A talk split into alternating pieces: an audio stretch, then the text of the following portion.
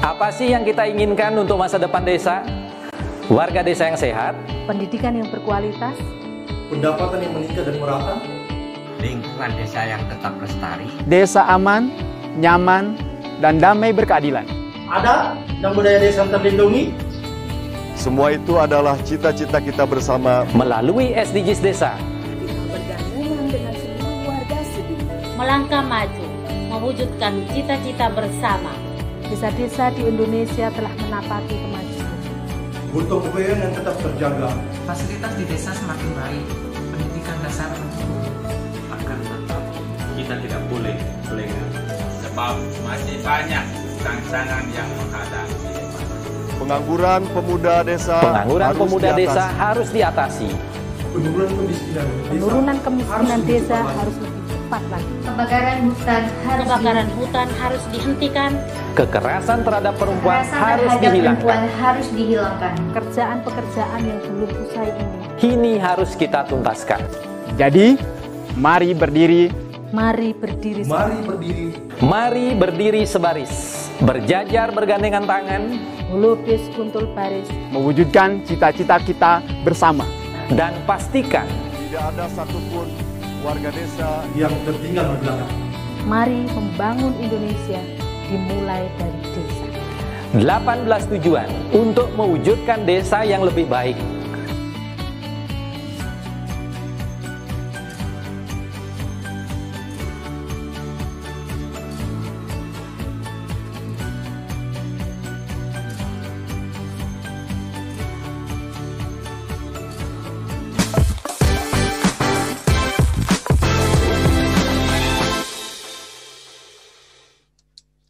Mari berdiri sebaris selubis kuntul baris, salam SDGs desa, salam bahagia kerabat desa Indonesia.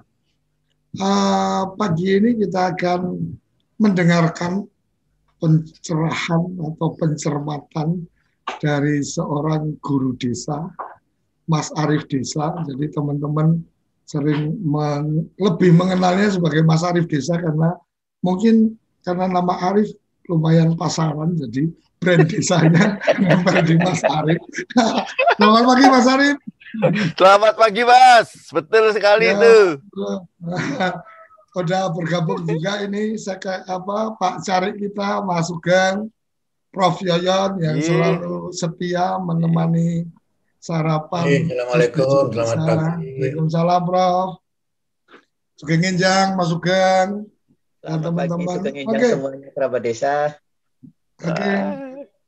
Ah, kerabat desa, ah, pagi ini kita ingin mendengar Mas Arief cukup panjang untuk apa bicara tentang bagaimana empowering desa, bagaimana empowering masyarakat desa, bagaimana empowering ah, aparatur desa, bahkan mungkin aparatur supra desa karena banyak berhubungan dengan teman-teman di dinas, BMD, mungkin apa dinas-dinas yang lain dan seterusnya. Kita pengen tahu nih pandangan Mas Arief tentang gagasan atau pelontaran SDGs desa. Seperti apa di apa di mata seorang guru desa ini? Silakan Mas Arief, kita pengen dengar nih apa pandangan-pandangannya. Nun, nun. Selamat pagi, Prof. Selamat pagi, Pak Sugeng, Pak Slamet, dan Pak Priyadi. Saya belum ketemu. Eh, pagi ini, insya Allah, saya akan mencoba memberikan eh, pengalaman saya, pengalaman saya sebagai pegiat. Jadi kalau Mas Koco mengatakan pencermatan, wah, terlalu dalam saya sebagai pegiat nggak mencermati, tetapi melaksanakan saja. Eh, sedangkan guru desa itu hanya trademark bahwa eh, supaya laku saya juga menjadi laku yang ma- ma- eh, ini ditiru gitu, digugu dan ditiru. Jadi ada pertanggungjawaban balik bahwa apa yang saya lakukan itu bisa menjadi apa diteladani dan sebagainya. Eh, berangkat dari kebutuhan tentang pembangunan dan pemberdayaan masyarakat seperti diundangkan oleh Undang-Undang 6 2014 bahwa saya kok melihat bahwa pada saat ini kita ini sudah enak daripada masa lalu karena dulu belum ada undang-undang lalu kemudian eh, tapi kita bisa tertib eh, bertanggung jawab eh, kalau dipimpin oleh uang uang yang besar. Sekarang ini kita dipimpin oleh undang-undang peraturan dan kemudian eh, rujukan banyak sekali. Mas Gus Ivan itu dulu juga mengkritisi pekerjaan-pekerjaan kami di pemberdayaan. Alhamdulillah sekarang Gus Ivan ada di dalam kerangka pemerintahan. Malah sekarang memberikan tuntunan pada kita bahwa dengan SDGs desa merupakan turunan daripada uh, SDGs nas, internasional dan nasional. Menurut saya, saya mendapatkan suatu keuntungan besar. Jadi nggak mikir lagi konsep pembangunan dan pemberdayaan di desa karena sudah ada tuntunannya. Pertama, yang kedua, uh, pembangunan yang berkelanjutan dari untuk desa yang dibuat uh, dia disusun oleh PBB ini uh, sudah diatur sedemikian rupa melalui Perpres. Ada PP Perpresnya ada 243 sama 59, PP-nya ada 160. Lalu kemudian Undang-Undang Desa juga mengamanahkan adanya prioritas penggunaan dana desa melalui Perpres uh, Permendes 13 2020. Artinya bahwa memberikan arah pembangunan lebih jelas. Mudah untuk menyusun prioritas, uh, kemudian dapat disungkan dengan isu dan kebutuhan setempat. Artinya kalau dulu kita mau seragam bikin embung, se Indonesia bikin embung semua, uh, membuat surga atau uh, sarana olahraga, semua bikin sarana olahraga. Uh, sekarang ini kita diberikan keleluasaan bottom up benar-benar bottom up benar-benar bahwa uh, desa itu uh, ini loh anunya hmm, platformnya kira-kira begini ada 18 uh, tinggal kondisi kita bagaimana saat ini. Nah sekarang berarti ada tugas besar tugas berat para pendamping para dinas PMD dan para pegiat-pegiat di desa bahwa mencermati kembali 18 itu apa saja yang sedang dibutuhkan oleh desanya. Nah, desanya bukan desa Indonesia, desanya 74 ribu itu apa saja. Uh, lebih kompleks tapi dan tetapi dinamis. Uh, perlu oleh karena itu perlu ada peningkatan aparatur desa. Jadi eh, sarapan ini sangat penting sekali. Kalau perlu nanti ditambah dengan makan siang SDGs dan kalau perlu lagi ditambah lagi makan malam SDGs supaya bisa didengarkan dengan uh, ini yang berbeda-beda. Uh, mungkin pagi itu para yang masih sudah bangun pagi, uh, misalnya peningkatan kapasitas aparatur desa khusus tentang pemahamannya sebagai aparatur desa. Kedua, BPD ini tidak kalah pentingnya. Saya sudah bertemu dengan uh, beberapa uh, petinggi BPD. Mereka masih asik dengan uh, konsolidasi lembaga dan akhirnya uh, ya harusnya mengikuti ini. Barangkali saya usul aparatur desa BPD diundang saja mas dalam sarapan atau makan siang. Kemudian, nah ini yang nggak kalah pentingnya LKD mas lembaga keswadayaan desa seperti KPMD, Karang Taruna, PKK ini juga harus diberikan wawasan tentang apa itu SDGs. Jadi dia ada di mana. Jadi bukan mencermati oh didorong mendorong kepala desanya untuk oh, ini ya, tetapi sebelumnya harus mengetahui dia posisinya LKD itu di SDGs ini ada di mana sehingga dia bisa mendorong kepala desa. Jadi dengan pengetahuan maksud saya harus menjadi alat untuk mencapai desa yang sejahtera. Artinya eh, ya dulu memang kita harus mengakui bahwa eh, pembangunan di desa itu didasarkan kepada jargon yang ada di pusat, tapi hari ini benar-benar jargonnya cuma satu, bagaimana desa sejahtera, desa mandiri. Eh, lalu yang utama adalah mumpung masih ada dana desa, tolong difikirkan mengenai bahwa dana desa itu salah satunya adalah memicu hadirnya pendapatan asli desa. Kalau punya aset-aset di desa, kalau punya bangunan-bangunan uh, uh, yang merupakan aset di desa, segera segera didorong agar menghasilkan pendapatan asli desa. Nah, sebagai koreksi, sebagai koreksi, hari ini kepala desa itu enam kali tiga tiga eh, tahun tiga kali.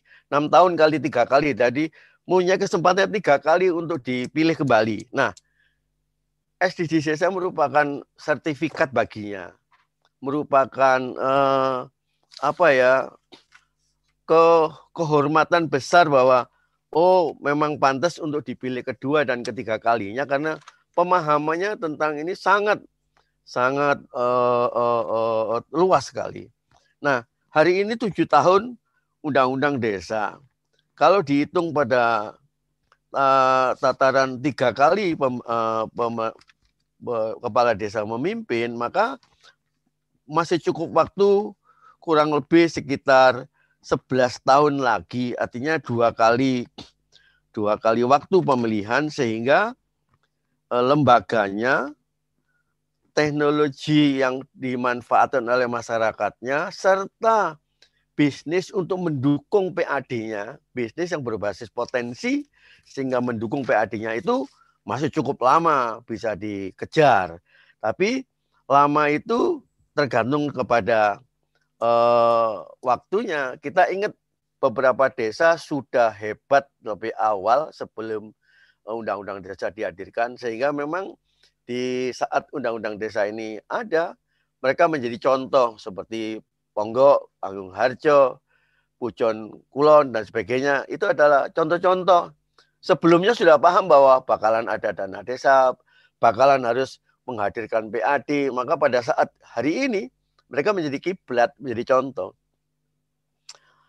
Nah, terus salah satu lagi adalah tujuan desa ini kan pada saat sekarang identifikasinya adalah berkembang atau belum berkembang. Nanti menuju mandiri, maju, maju sampai mandiri. Artinya kalau itu dilakukan selama 11 tahun, maka harus membuat staging. Kapan berkembang ini selesai menuju maju, kapan maju ini selesai menuju ke mandiri. Artinya ini bukan stagingnya kepala desa, tapi staging seluruh desa di Indonesia. Agar eh, pada saatnya memang benar-benar bahwa ketika mandiri, kita malah menyumbangkan sesuatu kepada negara. Bukan terus-menerus senang dengan adanya dana desa. Dana desa bisa berubah dengan cara-cara lain, dengan model-model lain, tetapi kita sudah menyumbangkan sesuatu bahwa kami tidak perlu di Eh, lagi, tetapi yang lebih penting adalah bagaimana dengan desa-desa yang belum berkembang sama sekali. Rintisan desa masih banyak, Mas. Selama ada namanya cerita transmigrasi, berarti masih ada namanya rintisan desa. Eh, SDG desa ada pembangunan total. Saya menurut saya menurut saya pembangunan total. 18 strategi itu adalah sebuah pembangunan yang total sekaligus juga pemberdayaan yang total. Seluruh aspeknya harus dirasakan manfaatnya oleh warga desa tanpa ada yang terlewati. Ini tanda bahwa sangat memperhatikan satu orang pun dengan kondisi apa pun tidak ada yang boleh terlewati. Artinya sangat inklusif. Artinya ini bukan sekedar uh, maunya Kemen Desa, tapi seharusnya menjadi maunya seluruh desa di Indonesia pembangunan desa mengarah pada 8 tujuan, 18 tujuan pembangunan yang berkelanjutan. Artinya bukan hari ini dibangun besok sudah selesai tapi masih perlu keberlanjutan. Generasi mendatang harus menjadi bagian dari pelaksanaan dan pemanfaatan pembangunan desa.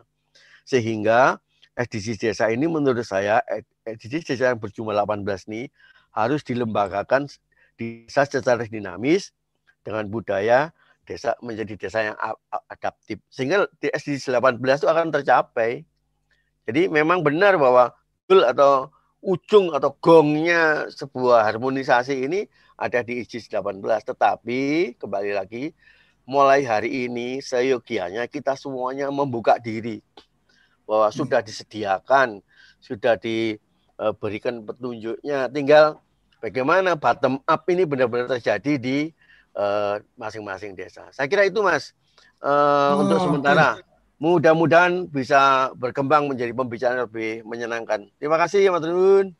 Turun. Mas Arif, uh, saya melihatnya ada uh, beberapa catatan ini. Ini menarik untuk kemudian memang segenap elemen apa shareholder ya. Saya tidak saya lebih suka bicara shareholder bukan stakeholder karena shareholder itu kan berarti yang me, apa yang memiliki bagian ya. yang memiliki bagian dalam konteks pembangunan desa ada aparatur desa di mana kepala desa dengan perangkat desanya ada BPD, ada lembaga kemasyarakatan desa dan seterusnya. Mungkin itu salah satu PR yang kemudian men, apa kita coba bagaimana uh, eh, SDGs desa ini dipahami oleh uh, para ya. pengambil kebijakan di tingkat desa karena memang otoritas uh, tentang membangun desa tetap ada di musyawarah desa sebagai lembaga tertingginya kan kira-kira ya. seperti itu. Nah, ya. yang kemudian apa berdasarkan pengalaman nih, berdasarkan pengalaman dari Mas Arif selama ini mungkin sudah puluhan tahun bergumul dengan kelompok tani, dengan Karang Taruna mungkin, dengan teman-teman BPD yang hari ini sih saya masih melihatnya BPD sedang melakukan konsolidasi asosiasi ya, anggota BPD kalau nggak salah. Tetapi ya.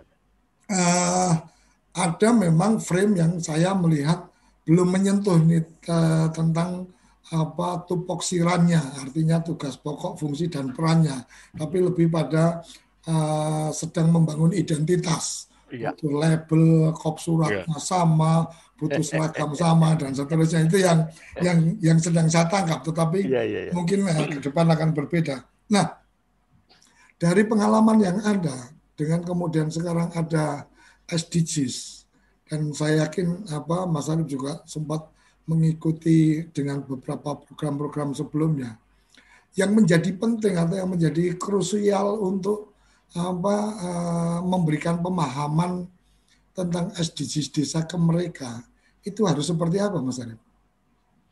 Uh, begini Mas, uh, bagus sekali ini Mas, uh, idenya Mas Koco bagus sekali. Uh, dalam tataran hierarkis kita ini nggak bisa memungkiri bahwa desa itu adalah kepala desa. Perangkat desa itu manut sama kepala desanya. Eh, BPD masih ada independensi, tetapi beberapa tempat tidak banyak eh, BPD kurang mendapatkan peran karena uh, mungkin pengetahuannya dan sebagainya. Menurut saya yang paling utama adalah secara hierarkis dinas PMD harus memiliki wawasan yang luas dan banyak tentang SDGs ini agar bisa menyampaikan kepada uh, aparat di desa. Karena ketemunya itu ada di kecamatan, Mas. Okay. Kalau nggak sek kalau nggak sekcam itu adalah kasih uh, PMD. Hmm. Nah, kalau kasih PMD dan sekcam ini tidak memiliki pemahaman yang luas tentang SDGs, tentang bagaimana uh, rupa dari pembangunan berkelanjutan ini, maka kesononya akan sulit.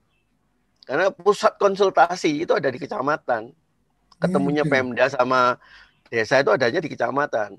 Oleh karena itu, pengalaman saya kemarin, bagaimana memulai, saya berbicara SDGs di desa. Saya berbicara mengenai bagaimana menginkubasi diri dan memitrakan kepada sebuah kemajuan. Nah, hmm. Sehingga saya mengajak semuanya, Pemda, Sekcam, Kecamat maupun KCPMD, eh, melihat desa itu adalah wilayah kerjanya. Wilayah kerjanya yang harus dilayanin. Nah, dulu kan diperintah, sekarang dibalik harus dilayanin. Nah, dinamikanya dalam bottom up itu, nah harus mampu juga. Jadi clearing house, tempat bertanya dan tempat untuk menyelesaikan persoalan di itu ada di kantor kecamatan. Oh. Ini mas menurut saya. Hmm. Itu. Kalau itu belum kesentuh, maka kita belum melakukan apa-apa sebenarnya. Nah, kemarin Pak Menteri Tito sama Pak Menteri Halim sama uh, perwakilan dari uh, Dikbud sudah bertemu pengen ngomongin soal pendidikan uh, untuk kepala desa. Saya kira materi SDGs ini harus menjadi satu mata pelajaran atau mata kuliah yang dimiliki. Jadi atau tidak jadi, berlanjut atau tidak berlanjut, ini jadi pengetahuan umum. Gitu.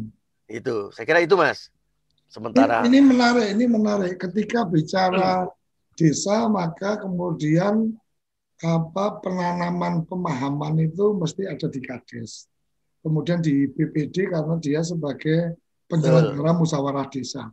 Tetapi Iya. eh, ketika kita bicara supradesa, maka kemudian eh, dinas PMD atau PPMD ini menjadi sangat penting di level Betul. apa kabupaten, Kabupaten. mungkin camat. Nah, kalau Iya. itu kan eh, pejabat karir nih mas, pejabat karir. Jadi Iya. eh, saya teringat dengan teman-teman di Dukcapil, Dukcapil karena kebetulan waktu itu kita ada ada ngopi pagi eh, dengan teman-teman di Dukcapil waktu Dukcapil, itu sampai ya. 25 episode.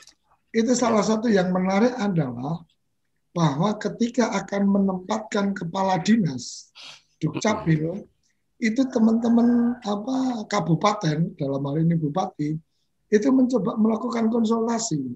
Atau kemudian dari pihak Dukcapil sendiri juga melakukan apa eh, dukungan aktif bahwa supaya jangan gampang mengganti apa kepala dinas Dukcapil karena ada pemahaman dari apa Dukcapil itu yang kemudian tidak bisa serta merta gampang apa Iya. diserap oleh eh, Orang pejabat lain. baru. Aduh, Ini ya. mungkin kayaknya Kemen Desa perlu melakukan komunikasi seperti itu ke teman-teman kabupaten, Mas. Saya kira iya, benar Hmm. sekali. Bahkan di tingkat kabupaten karena kebutuhan kebutuhan mutasi dan eh, promosi itu tidak menutup kemungkinan. Maka saya melihat bahwa pembelajaran ini harus menjadi milik semuanya, tidak Oke. sekedar miliknya eh, kepala desa, eh, eh, pendamping profesional eh, atau atau camat dan sebagainya, tapi milik semuanya. Jadi kalaupun Ya. kalaupun ini akan menjadi pembelajaran untuk semuanya, maka ini seperti seperti buku atau seperti komik yang menyenangkan. Jadi ya, jadi menyenangkan, tidak memil- menambahkan mem- pikiran baru, tapi ini Hmm. justru mencer- seperti saya hari ini tercerahkan bahwa saya nggak perlu mengajak masyarakat lagi dalam konteks potensimu apa, mau dikembangkan menjadi apa, karena mana pasarnya mana, itu jauh lebih mudah sekarang. Karena begitu ke jaring, masuk ke dalam screening 18 SDGs, maka oh kita ini sebenarnya desa ini perlu ini. Eh, perlu desa yang eh, sangat ber ini kepada perempuan misalnya gitu. Ya nggak apa-apa. Nggak apa-apa. Nah, dari situ maka kita bisa mengalahkan oh pasarnya ini ke sini ke sini dan sebagainya. Jadi Oke. jauh lebih mudah, dan, Mas. dan dan salah satunya sepertinya kampus kampusnya camat ini juga perlu perlu ada pelajaran khusus SDGs desa nih. IPDN kan kampusnya camat nih mas. Eh? Betul, betul. Mungkin satu Betul, waktu kita betul. bisa mengundang apa eh, rektor IPDN untuk kemudian bisa bergabung, kemudian bisa kita dengarkan pandangannya tentang SDGs Ya. kita seperti apa sehingga mungkin bisa jadi salah satu mata kuliah yang dasar yang harus dipahami oleh eh, mahasiswa IPDN. Kira-kira kayak gitu, Mas Arif. Ya kira benar, benar sekali, betul sekali, Mas. Jadi segala lini, segala lini sekarang harus kita tempuh. Artinya eh, yang harus kita ingat juga posisi kita sebagai Kemendes ini kan kementerian baru. Mungkin orang baru melihat bahwa oh siapa sih Kemendes, padahal tidak dan tidak melihat apa isinya, bukan bukan eh, lembaganya, tapi isinya itu apa, maksud tujuannya ke mana. Nah ini ke kita, Mas kebiasaan kita melihat itu dari satu sisi saja padahal eh, punya niat baik.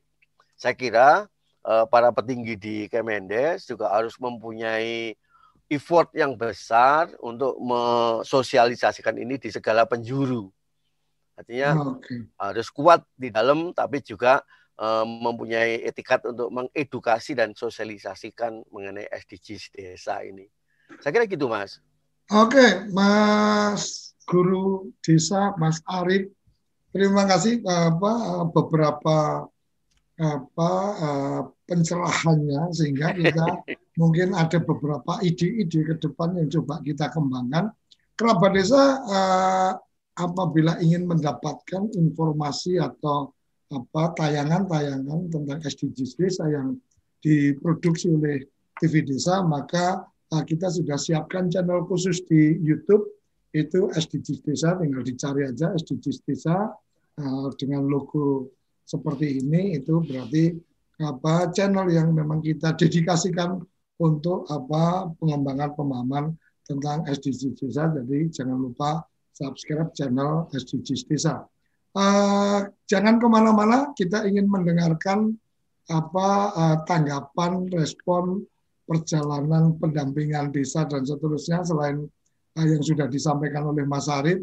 Di sini ada apa Bu Agnes, ada Prof Yoyon yang kita juga ingin dengar nih tentang bagaimana bagaimana suka dukanya, sulit gampangnya memberikan pemahaman yang baru terhadap teman-teman di desa. Kita akan jeda dan kita akan kembali sesaat lagi. Jangan ke mana-mana, tetap di SDG, uh, sarapan SDGs desa. Kamu tinggal di pulau terpencil, pegunungan pinggiran kota, atau daerah di Indonesia yang tidak terjangkau jaringan fiber, ADSL, dan juga 3G.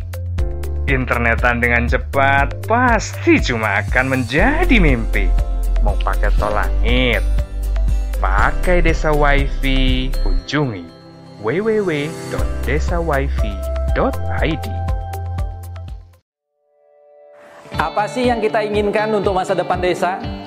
Warga desa yang sehat, pendidikan yang berkualitas, pendapatan yang meningkat dan merata, lingkungan desa yang tetap lestari, desa aman, nyaman, dan damai berkeadilan. Ada dan budaya desa terlindungi. Semua itu adalah cita-cita kita bersama melalui SDGs Desa. Satu, desa tanpa kemiskinan. Dua, desa tanpa kelaparan. Tiga, desa sehat sejahtera. Empat, pendidikan desa berkualitas. Lima, keterlibatan perempuan desa. Desa layak air bersih dan sanitasi. Tujuh, desa berenergi bersih dan terbarukan. Delapan, pertumbuhan ekonomi desa merata. Sembilan, infrastruktur dan inovasi desa sesuai kebutuhan. Sepuluh, desa tanpa kesenjangan.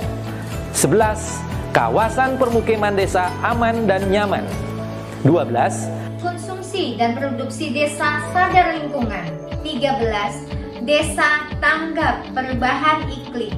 14. Desa peduli lingkungan laut. 15. Desa peduli lingkungan darat. 16. Desa damai berkeadilan. 17. Kemitraan untuk membangun desa. 18. Kelembagaan desa dinamis dan budaya desa adaptif.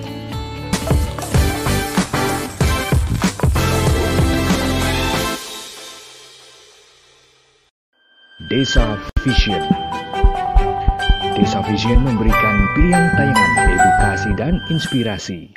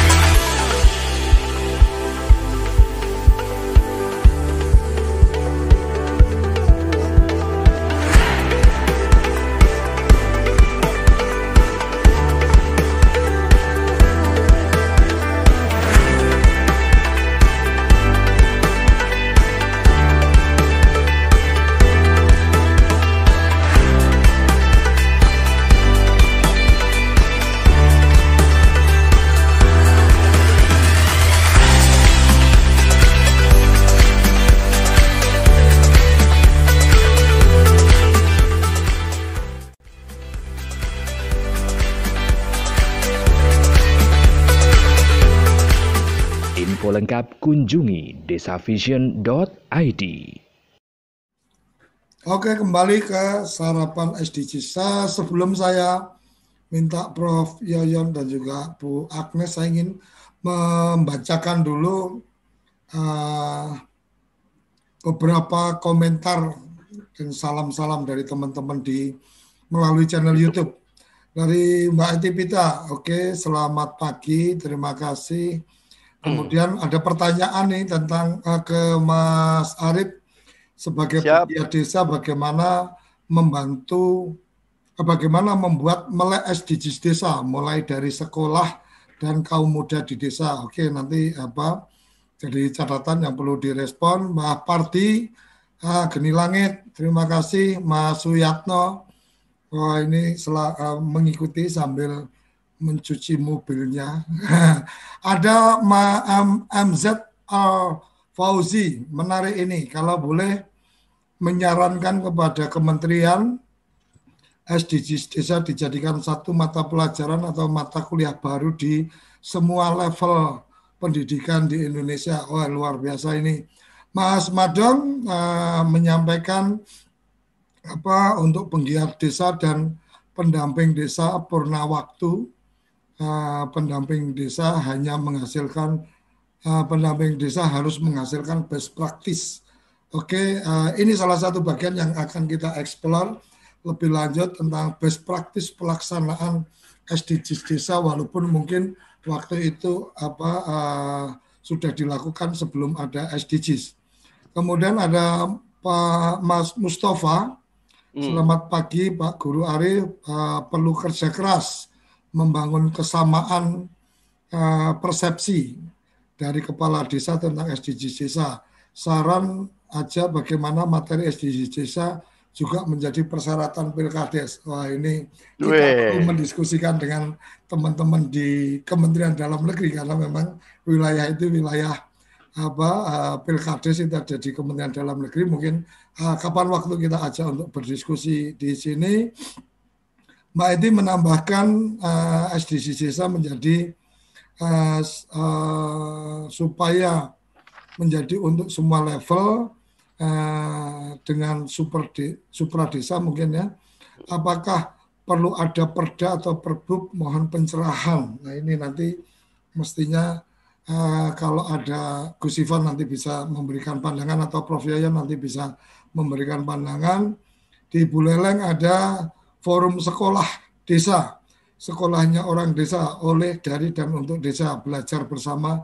Oke, mungkin salah satu kontennya Mas Madong teman-teman guru di uh, forum sekolah desa bisa mengikuti informasi-informasi SDGs desa yang sudah kita uh, siapkan.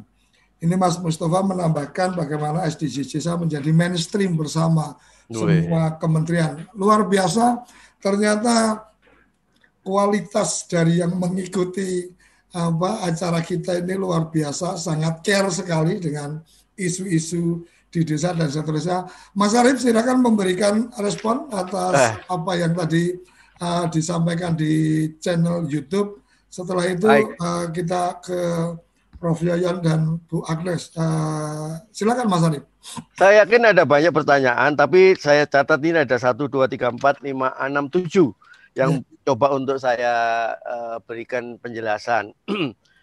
Bagaimana membuat mulai SDGs di dari sekolah? Saya kira itu penting sekali. Tadi seperti di awal saya katakan bahwa uh, harus kita buat lebih populer, lebih mudah dicerna, seperti uh, uh, kita hadirkan karakter-karakter SDGs dan sebagainya dan sebagainya. Yang kedua, SDGs harus menjadi mata pelajaran atau kuliah. Saya kira benar dari perlu didukung karena Uh, kalaupun tidak, maka kita perlu menerbitkan atau menghadirkan buku-buku populer.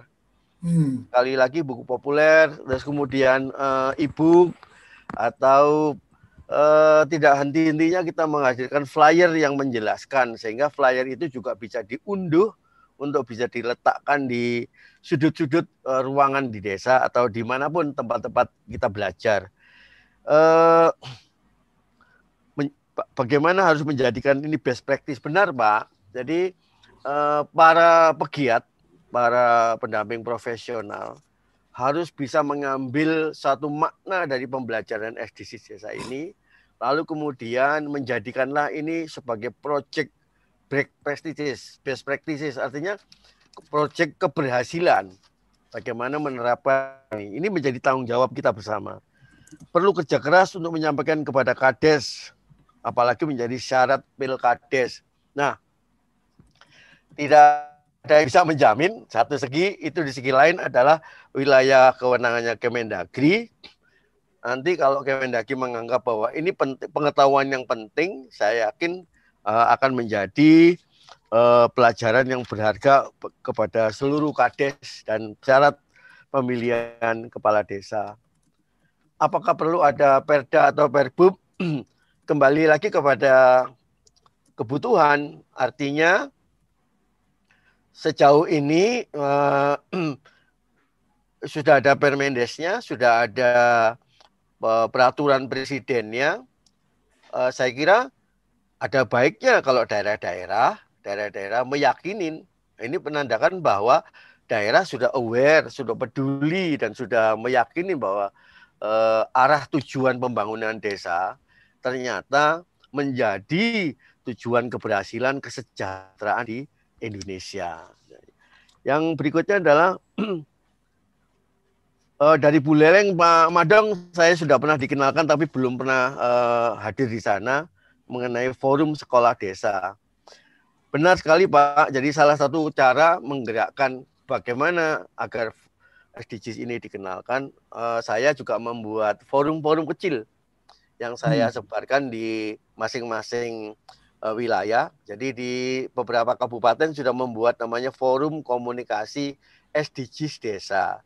Jadi rasa keingintahuannya itu uh, uh, dalam pertemuan-pertemuan mereka itu ruang belajar mereka, ruang belajar masyarakat itu mereka menghadirkan namanya forum pemahaman memahami mengenai SDGs desa.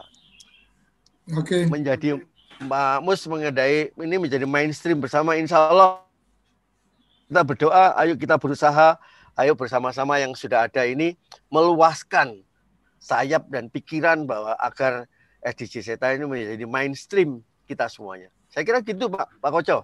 Oke, Matulun. Wah ini Gus Ivan udah udah hadir. Alhamdulillah. Bergabung. Jadi Gus Ivan perlu saya melaporkan. Wah ini saya harus laporan karena yang punya acara ini Gus Ivan. Uh, jadi saya melaporkan ini karena yang yang berbicara ini guru desa.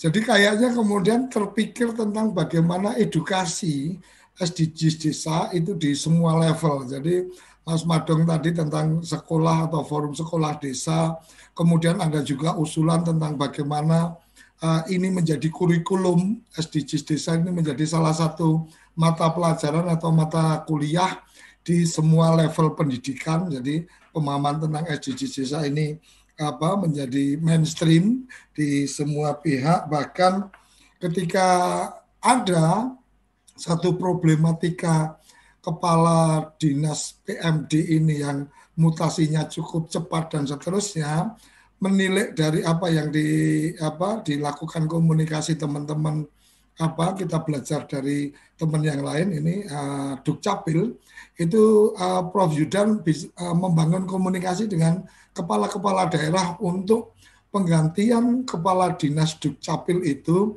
itu apa uh, dari Dukcapil uh, apa uh, Dirjen Dukcapil itu bisa menjadi tempat untuk konsultasi. Karena jangan kemudian menempatkan orang yang uh, memulai belajar dari tugas-tugasnya. Ini ini sepertinya juga bisa menjadi apa uh, semacam uh, rujukan. Uh, mungkin Kementerian Desa memungkinkan juga membangun komunikasi dengan apa uh, bupati, kepala daerah untuk kemudian supaya kepala dinas PMD ini jangan gam, apa jangan cepat mutasinya supaya dia benar-benar paham ini harus bagaimana dan seterusnya. Uh, dan salah satunya tadi yang sempat kita lontarkan adalah tentang bagaimana uh, kampus yang menghasilkan camat-camat ini IPDN itu mungkin uh, eh, SDGs desa jadi mata kuliah wajib ini yang harus diikuti sehingga pada saat mereka ditempatkan mereka sudah paham tentang SDGs desa. Uh, Gus Ivan, silakan memberikan responnya sebelum uh, ke Prof. Yayan dan juga Bu Agnes. Halo. Iya. Mungkin bagusnya Bu Agnes sama Prof. Yayan dulu. Oke, oke siap. Tapi bahwa apa namanya indikasi-indikasi atau sesuatu konsep pandangan atau pemikiran itu kemudian menerbitkan berbagai hal yang lain ya Gus Koco ya. Ya. Jadi ada yang kemudian menerbitkan jadi kurikulum gitu, ada ide kurikulum, ada ide untuk uh, forum komunikasi, termasuk ada ide untuk membuat kaos-kaos dan sebagainya itu ya itu untuk menunjukkan bahwa kalau begitu ide itu atau pemikiran itu memang memang cocok begitu. Karena kalau nggak cocok nggak bisa dipakai untuk apa-apa gitu. Jadi menurut saya kok yang menarik juga nanti seperti kalau kita membahas adanya berbagai kurikulum tapi yang mungkin kurikulum yang baru ya, bukan kurikulum yang harus indoktrinasi gitu kan. Itu kan ada Prof. Yoyon dan Bu Agnes yang mestinya juga akan lebih punya pandangan mempraktekannya jadi seperti apa gitu. Ya. Oke. Menurut saya itu makanya itu menarik kita tanyakan ke beliau juga ini. Oke, oke Gus Ivan. Kita uh, berikan kesempatan nanti kayaknya ini apa Gus Ivan akan di closing statementnya. Jadi Prof Yayan dulu mungkin setelah itu nanti Bu Agnes. Silakan Prof. Ya, makasih. Assalamualaikum warahmatullahi wabarakatuh. Waalaikumsalam. substansi kegiatan 1 sampai 17 itu sudah lama dilakukan secara parsial. Hmm. Parsial, kata kuncinya parsial. Ya uh, eh, SDGs itu kan kelanjutan dari MDGs, Pak Ipan tahu itu saya kira. Ya. Ya, 2015 kemudian ganti SDGs ya diadopsi oleh uh, Indonesia 2017 ya dipercepat oleh Kementerian Desa dengan model pembangunan yang integralistik tidak lagi parsial tidak lagi parsial ya. jadi memang integralistik uh, materi materi uh, parsial yang SDGs itu sudah ada di beberapa mata kuliah, tapi terpisah-pisah. Kalau di keahliannya Gus Ipan, ya ada dua pendekatan pembangunan itu, ya uh, pendekatan lama, pembangunan lama dengan yang disebut dengan new uh, development uh, developmentalisme, ya. SDGs itu adalah pendekatan yang baru. Ya.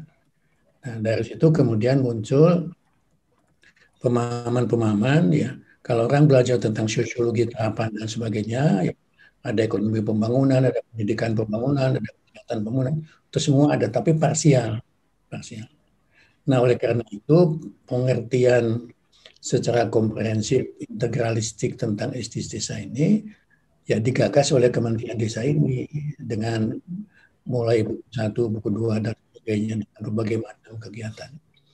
Tuh, ya. Cuman yang kedua, eh, pemangku kepentingannya itu kan banyak.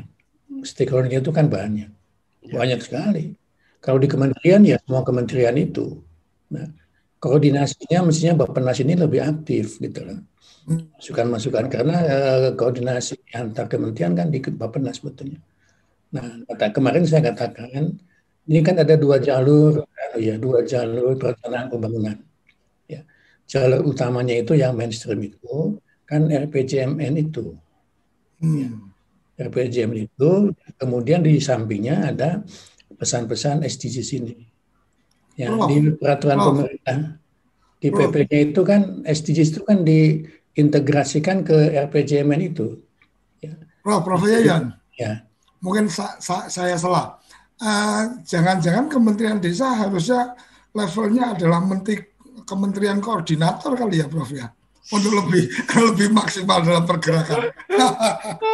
ya sekarang pun sudah begitu okay. untuk level desa untuk okay. level desa untuk level desa itu kan uh, leading sektornya kan Kementerian Desa.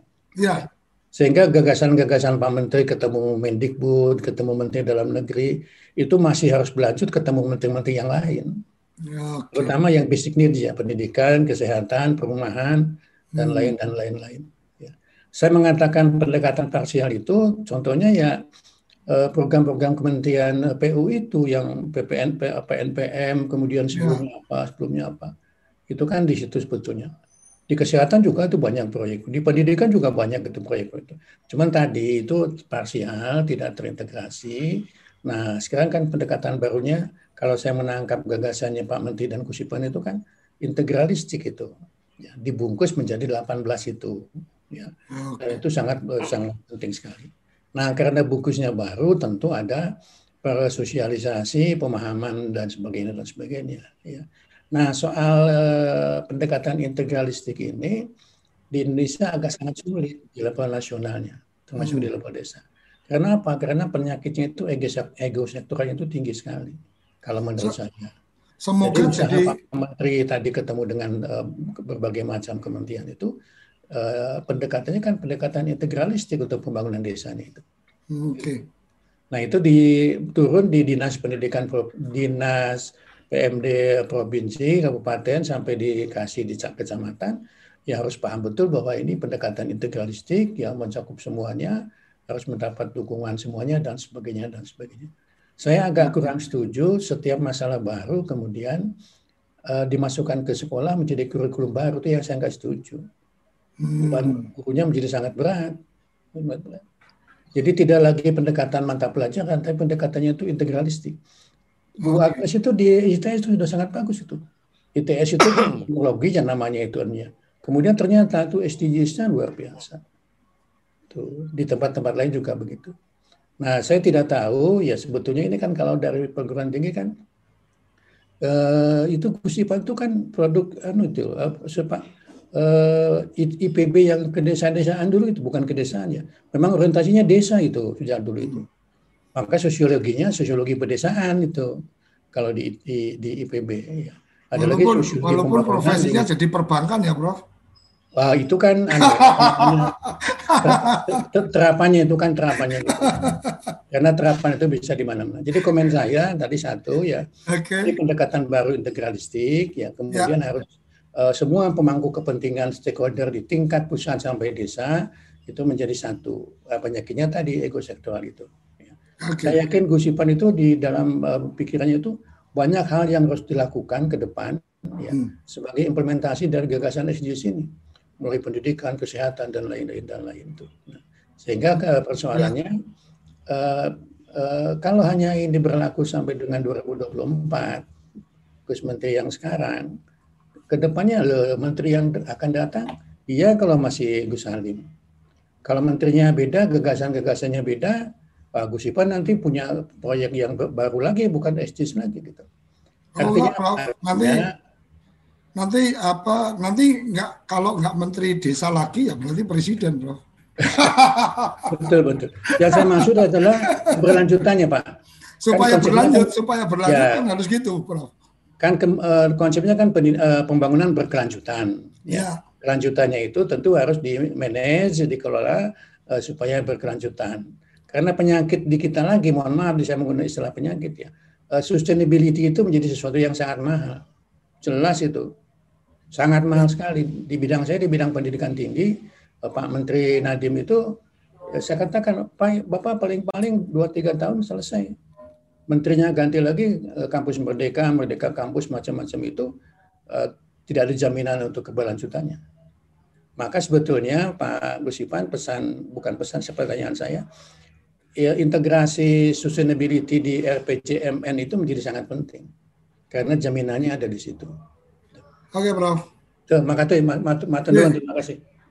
Eh, Bu Agnes, eh, jadi pengalaman ITS mungkin pengalaman Bu Agnes mungkin dengan salah satu yang menurut saya eh, ada titik kritis dalam tanda petik adalah memang mutasi dari dinas di kabupaten tentang apa eh, dinas PMD yang kadang-kadang kemudian eh, harus memulai belajar lagi nih apa teman-teman untuk kemudian menerjemahkan itu. Uh, mungkin uh, secara spesifik itu dan mungkin ada pengalaman-pengalaman yang lain menyangkut bagaimana edukasi atau apa pemberian pemahaman tentang satu ide-ide baru. Silakan Bu Agnes. Terima kasih Pak Koco. Assalamualaikum warahmatullahi wabarakatuh. Prof. Yohan, Pak Ivan, Pak Arif. Saya senang sekali pagi ini yang bicara itu justru dari gurunya desa ya. Karena ini posisi yang sangat penting menurut saya untuk membumikan SDG desa ini. Nah, saya ingin share pengalaman saja. Uh, jadi uh, saya kira SDG desa itu kan memang tugasnya menteri ya untuk bisa menelorkan SDG desa. Tetapi uh, yang saya tahu kan ada NSPK ya. Apa tuh tuh tugas utamanya menteri itu kan kementerian kan membuat norma, standar, prosedur gitu ya, kriteria yang gitu-gitu. Nah, saya kira ini kan sudah sangat pas. Nah, kemudian eh, ini kan perlu dibumikan ke bawah. Nah, bagaimana caranya? Yang pernah saya lakukan dan saya pernah membantu di Kemdikbud itu setelah setelah ada peraturan menteri tentang uh, nor apa itu namanya tentang kalau di Kementerian Pendidikan itu kan ada anu apa itu uh, mengeluarkan standar nasional pendidikan. Nah, hmm. tapi bagaimana itu mempromosikannya ke bawah. Nah, sehingga perlu tambahan ada pekerjaan-pekerjaan lain yang menurut saya uh, juga sangat penting yaitu misalnya ada uh, peraturan menteri desa tentang uh, bagaimana bahwa itu menjadi kewajiban dari semua uh, ini, semua desa. Jadi hmm. tidak hanya per, tidak hanya ide SDG-nya saja, tetapi ditambah dengan peraturan menteri yang menyebutkan bahwa ini merupakan kewajiban dari semua desa untuk melaksanakan SDG desa. Nah, hmm. tentu di situ kan ada eh, karena yang dekat dengan desa itu adalah katakan kabupaten yang punya wilayah ya, kemudian provinsi dan seterusnya, maka di dalam peraturan menteri itu lalu kalau yang di di Kemdikbud ya yang pernah saya ikut yang pernah saya terlibat di dalamnya itu lalu kita membuat uh, ini apa di dalam peraturan menteri itu ada bagaimana kewajiban pemerintah daerah, bagaimana kewajiban dari pemerintah provinsi dan seterusnya. Itu di dalam peraturan menteri yang mengikuti peraturan tentang SDG desa ini. Nah, kemudian di bawah itu kan kalau ini pengalaman saja. Lalu bagaimana mensosialisasikan itu kepada desa? Kita nggak bisa melewati pemerintah daerah tentu saja karena pemerintah daerah itu nanti akan membantu sekali melaksanakan melaksanakan idenya Pak Menteri tadi itu melaksanakan ke daerah makanya harus disosialisasikan ke uh, pemerintah daerah. Nah, siapa yang ngurusi uh, desa itu siapa? Nah, mestinya ada apa itu uh, kerjasama dengan Kemendagri barangkali ya. Lalu yang ngurusi desa siapa? Kalau di pendidikan kan ada dinas pendidikan. Dinas pendidikan harus tahu persis tentang uh, ide standar nasional pendidikan. Setelah saya pernah cek, tahu nggak standar nasional pendidikan itu bagaimana? Ternyata tidak semua dinas tahu loh, ya nggak tahu karena apa? Ganti-ganti orangnya. Nah, kemudian padahal ini kan harus membimbing desa, eh, membimbing sekolah. Nah, dalam hal ini di dalam uh, eh, SDG desa ini saya kira juga perlu seperti itu sehingga siapa yang ngurusi desa di daerah itu jadi dinas apa itu harus dilibatkan di dalam uh, pemahaman tentang SDG desa. Nah, yang pernah saya lakukan adalah terus membentuk ini Pak apa itu namanya uh, fasilitator, fasilitator hmm. nasional, fasilitator daerah gitu ya yang nanti tugasnya kalau fasilitator nasional itu mem, memberitahu untuk fasilitator daerah dan daerah itu lalu e, nanti ditugasi untuk sampai ke desa. Itu proses yang pernah saya cerita aja ya yang pernah saya lakukan. Nah, kemudian setelah itu fasilitator nasional eh, da, eh, fasilitator daerah kan langsung ke desa dan ini berdampingan dengan eh, eh, dengan ini pemerintah daerah ya. Jadi dengan dinas yang di yang diberi tugas tadi ya, jadi berdampingan. Lalu terjunlah ke desa. Nah, pernah saya itu kemudian uh, di kalau di Kemendikbud itu selalu saya bikin piloting. Ya, di dalam hal itu pilotingnya enggak, enggak sedikit gitu. Jadi setiap setiap kabupaten harus punya pilot untuk membuat uh, apa melaksanakan SDG desa yang benar tuh kayak apa sih gitu. Nah, jadi akhirnya itulah yang disebut Pak Arief tadi mungkin ya ada kuliah tadi itu ya hmm. bisa itu diakui sebagai SKS ya boleh gitu ya. Tetapi kan itu berjenjang seperti itu. Itu yang cara-cara untuk bisa memberi. Sebetulnya itu hanya untuk menekankan bahwa SDG desa itu penting. Nah, orang itu harus melihat bahwa orang yang melaksanakan SDG desa itu ternyata kok sukses gitu. Jadi hmm. pilot itu contoh untuk itu. Kok sukses ya? Nah, itu yang kami lakukan di Kemendikbud. Jadi kok sukses ya ternyata kok bagus. Akhirnya semua orang ikut. Nah, yang penting adalah pemerintah daerahnya sudah yakin bahwa itu adalah solusi, bahwa ini adalah uh, yang yang apa harus dilakukan oleh desa. Jadi saya sepakat sama Prof Yoyon tadi. Uh, apa itu namanya SDG desa itu sebenarnya orang desa itu kan sudah melakukan itu semua, ya. Hmm. Tetapi parsial tadi itu. Nah, saya melihatnya SDG desa itu membuat ini terstruktur, menjadi terstruktur kan arahnya jelas, nanti ngukurnya juga jelas kan gitu ya. Nah, kemudian saya kembali kepada tadi metodologi tadi. Itu kan metodologi yang saya kira sudah banyak dilakukan oleh uh, kementerian ya seperti itu. Nah, kemudian uh, perlu ada uh, sentuhan-sentuhan yang personal kepada desa karena mungkin yang dijangkau di dalam piloting kan nggak banyak ya. Hmm. Nggak banyak. Misalnya 10% saja dari berapa? eh, dari 75 ribu itu nanti eh, yang pernah pernah saya lakukan itu ternyata 10 persen itu dampaknya bebas, ah, dampaknya besar luar biasa. Jadi hmm. dalam waktu satu tahun dua tahun itu sudah jadi 30 persen. Kenapa? Karena desa itu mandiri, pengen belajar sendiri sama tetangganya, sama orang yang sudah mengenal SDG desa itu mandiri. Dan itu sebetulnya juga bisa yang eh, ada kabupaten-kabupaten yang punya uh, apa itu uang banyak gitu ya, seperti Kutai Kartanegara gitu. Saya nggak mau cuma 10 persen, saya mau 100 persen, saya bayari sendiri. Nah akhirnya hmm. itu kan akan membuat APBD-nya pemerintah daerah itu diarahkan ke sana gitu. Okay. Jadi jadi akhirnya itu cepat gitu. Nah yang ya. tadi saya sebut sentuhan Prof apa sentuhan yang eh, personal itu kan bisa saja kalau zaman sekarang kan bisa pakai ini ya apa yang kemarin saya share ke Pak Koco ya yeah. pakai anu pakai video gitu yeah. itu kan cepet meanukan apa itu namanya ke ke desa itu kan cepet sekali itu yeah. karena dia akan tinggal lihat di YouTube gitu yeah. nah saya kira itu mungkin juga sarana-sarana yang bagus untuk bisa dipakai uh, gitu ya nah itu uh, prosedur itu ternyata ya memang membutuhkan waktu, tetapi itu cukup efektif untuk membuat orang itu lalu bergerak bersama-sama. Sekarang SDG desa itu harus menjadi kebutuhan kan, hmm. harus menjadi kebutuhan desa. Jadi bukan disuruh, tetapi sekarang nah saya saya harus gitu loh. Nah, artinya need jadi ya, sudah harus jadi untuk kebutuhan. kemudian mengetahui gitu ya. ya. Nah, yang ingin ya. saya sampaikan berarti di kementerian itu ada berbagai instrumen yang harus dibuat, apakah itu modul, petunjuk teknis dan sebagainya yang mudah dipahami oleh e, desa sehingga dia bisa baca sendiri, bisa lihat YouTube dan sebagainya. Ya. Nah, saya kira itu mempercepat ya. Kalau ya. misalnya Pak Ivan ini bertarget katakan tahun 2022 ada 50% desa yang sudah SDG desa umpamanya ya. Hmm. Waktu itu saya Eh, bikin misalnya targetnya sampai dengan 2024 ya, misalnya Pak Ivan. Harus sudah 100% itu.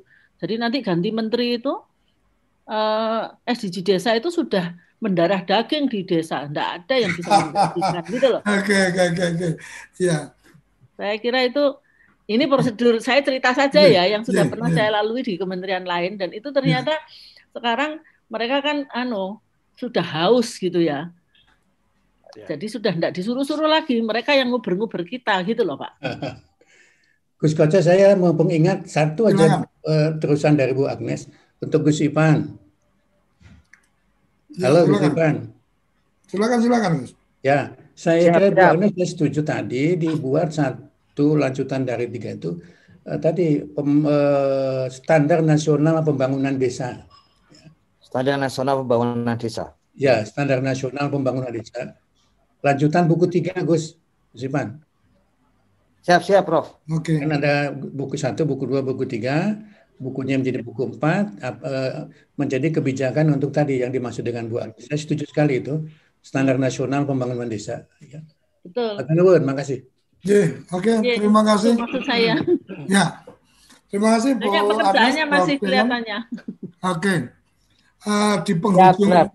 eh, di penghujung eh, waktu kita silakan Gus Ivan setelah mendengarkan itu semua. Jadi eh, kayaknya mungkin ini menurut saya artinya eh, ketika bicara SDGs desa bukan dalam konteks melaksanakan SDGs tapi lebih pada mempedomani SDGs karena kalau melaksanakan eh, nanti ditangkapnya sebagai satu proyek atau satu program yang harus dikerjakan tapi kalau mempedomani kan artinya mereka mem- menjadikan SDGs sebagai guidance untuk kemudian membangun desa. Silakan Iwan. Closing Yes. statement. Terima kasih.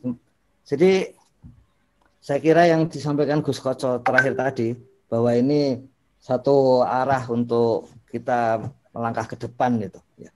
Dan itu tadi disebutkan ada berbagai ide. Eh, tidak ada jalan lain Gus Koco dan kerabat desa sekalian. Ya kita harus melalui itu gitu. Kita kita jalani gitu. Eh, apalagi memang pendekatannya memang kemarin juga disampaikan bersama Pak Mendagri gitu bahwa kita saat ini pendekatannya lebih ke pendekatan kalau istilah Bu Agnes personal gitu. Pendekatan intinya bukan pendekatan bukan terutama pendekatan legalistik tapi pendekatan-pendekatan yang sifatnya hubungan antar antar kita antar manusia gitu. Jadi karena itu ya memang harus dilakukan eh, sosialisasi kemudian internalisasi dan dan sebagainya dan itu lebih mendalam lah daripada uh, legalitas karena legalitas dengan mudah bisa diubah ketimbang kalau sudah ada ikatan personal tadi yang istilah Bu Agnes menimbulkan kebutuhan. Begitu Gus Koco. Oke, Saya kira terima kasih. Koco bisa sekalian benar masih ada yang harus dilakukan ke depan ya. Tapi itu malah menambah semangat, bukan menambah beban, menambah semangat karena jadinya kita tahu apa saja yang harus dikerjakan dengan segera Gus Koco. Terima kasih. Oke, terima kasih luar biasa.